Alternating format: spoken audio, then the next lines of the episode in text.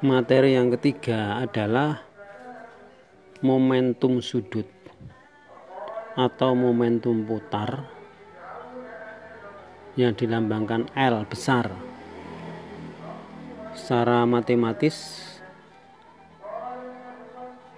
momentum sudut adalah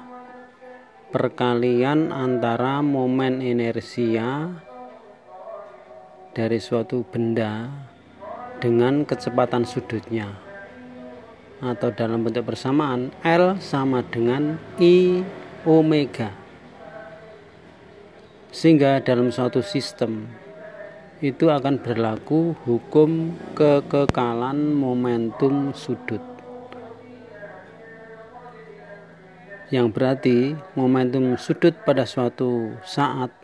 suatu keadaan akan sama dengan momentum sudut pada keadaan yang lain,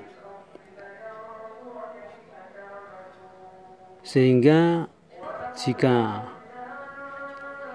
momen inersianya kecil maka kecepatan sudutnya yang besar dan sebaliknya.